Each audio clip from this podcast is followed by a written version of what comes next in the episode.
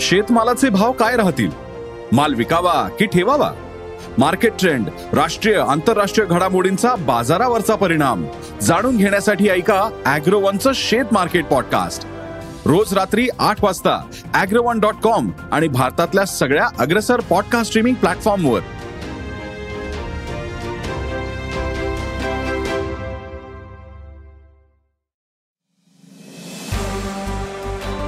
नमस्कार. मी प्रसाद देशमुख अॅग्रोवनच्या शेत मार्केट पॉडकास्टमध्ये आपलं स्वागत. आपण ऐकताय मार्केट बुलेटिन ज्यात असतात शेतमालाच्या मार्केटवर परिणाम करणाऱ्या राज्यातील आणि देशातील महत्त्वाच्या घडामोडी. सगळ्यात आधी आजच्या ठळक घडामोडी. देशातील बाजारात सोयाबीनचे दर वाढणार.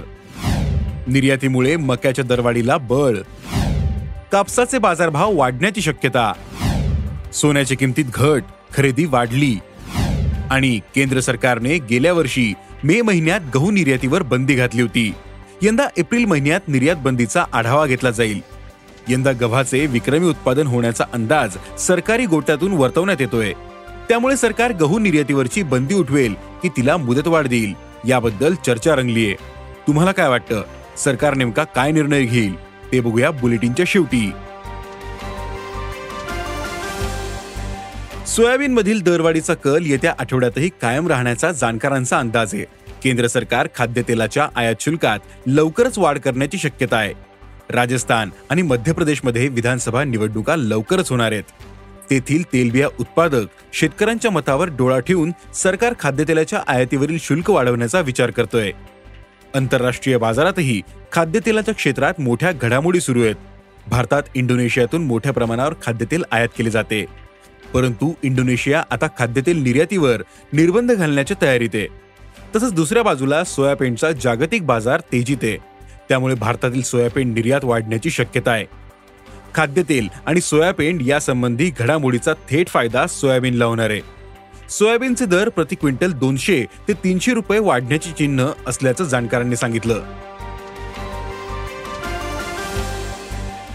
मका निर्यातीसाठी मागणी वाढली आहे. पश्चिम आणि आग्नेय आशियाई देशातील माल वाहतुकीच्या दरात बदल झालेत. त्याचा फायदा भारतातून निर्यात होणाऱ्या मक्याला मिळतोय. त्यामुळे निर्यात वाढलीये. त्याचा परिणाम म्हणून देशातील स्थानिक बाजारातील मक्याचे दर वाढलेत. मका निर्यातदार आणि व्यापाऱ्यांनी ही माहिती दिली. मक्याचा हमीभाव प्रति क्विंटल एक हजार नऊशे बासष्ट रुपये. सध्याच्या किमती हमीभावापेक्षा जास्त आहेत. जानेवारी महिन्यात मक्याच्या किमती स्थिर राहिल्या. मार्च डिलिव्हरी फ्युचर किमती दोन हजार एकशे तेवीस रुपयांवर आल्या आहेत. तर मे फ्युचर किमती रुपये दोन हजार एकशे सत्तेचाळीस वर आलेत. कॉटन असोसिएशन ऑफ इंडिया म्हणजेच सीएआयने कापूस उत्पादनाचा ताजा अंदाज लवकरच जाहीर करण्याची शक्यता वर्तवली आहे सीएआय सलग तिसऱ्यांदा आपल्या आधीच्या कापूस उत्पादनाच्या अंदाजात कपात करेल असे बोलले जाते. याआधी अमेरिकेच्या कृषी खात्याने म्हणजेच युएसडीएने फेब्रुवारी महिन्याचा अहवाल नुकताच सादर केला. त्यात भारतातील कापूस उत्पादनात तेरा लाख गाठींची कपात दाखवली आहे. तर पाकिस्तान आणि चीनमधील उत्पादन अनुमान वाढवलेले आहेत. तसेच जागतिक शिल्लक साठ्यातही कपात केली आहे. तसेच सूतमागणी सुधारते. कापड उद्योग नफ्यात येण्यास लवकरच सुरुवात होईल असं एकंदरीत चित्र आहे. त्याचा परिणाम कापूस वायद्यांवर होण्याची शक्यता आहे. त्यामुळे देशांतर्गत बाजारात कापसाचे दर निश्चित वाढतील असं या क्षेत्रातील जाणकारांनी सांगितलंय. शेतमालाच्या बाजारभावाप्रमाणेच शेतकऱ्याचं लक्ष सोन्याच्या किमतीकडे असतं. कारण ग्रामीण अर्थकारणात सोन्याची मोठी गुंतवणूक केली जाते. देशातील स्थानिक बाजारात सोन्याच्या किमती घटल्या आहेत गेल्या आठवड्यात सोन्याची किमती विक्रमी अठ्ठावन्न हजार आठशे सव्वीस रुपये तोळा झाल्या होत्या. त्या आता प्रतितोळा छप्पन्न हजार चारशे शहाण्णव रुपयांवर उतरल्या आहेत. किमती उतरल्यामुळे खरेदी वाढलीय. गेले दोन महिने बाजारात खरेदीत फारसा उत्साह दाखवला जात नव्हता. सोन्यावरील आयात शुल्काबद्दल काय निर्णय होतो याची वाट बघितली जात होती. सोन्यावरील आयात शुल्क कमी करावे अशी मागणी करण्यात आली होती. ती मान्य झाली असती तर सोने आणखीन स्वस्त झाले असते. परंतु केंद्रीय अर्थसंकल्पात तशी घोषणा झाली नाही. उलट चांदीवरील आयात शुल्कात वाढ करण्यात आली. आयात शुल्काच्या निर्णयाची वाट बघत ज्यांनी सोने खरेदी पुढे ढकलली होती त्यांच्याकडून आता खरेदी सुरू झालीय. असं बाजार अभ्यासकांनी सांगितलं.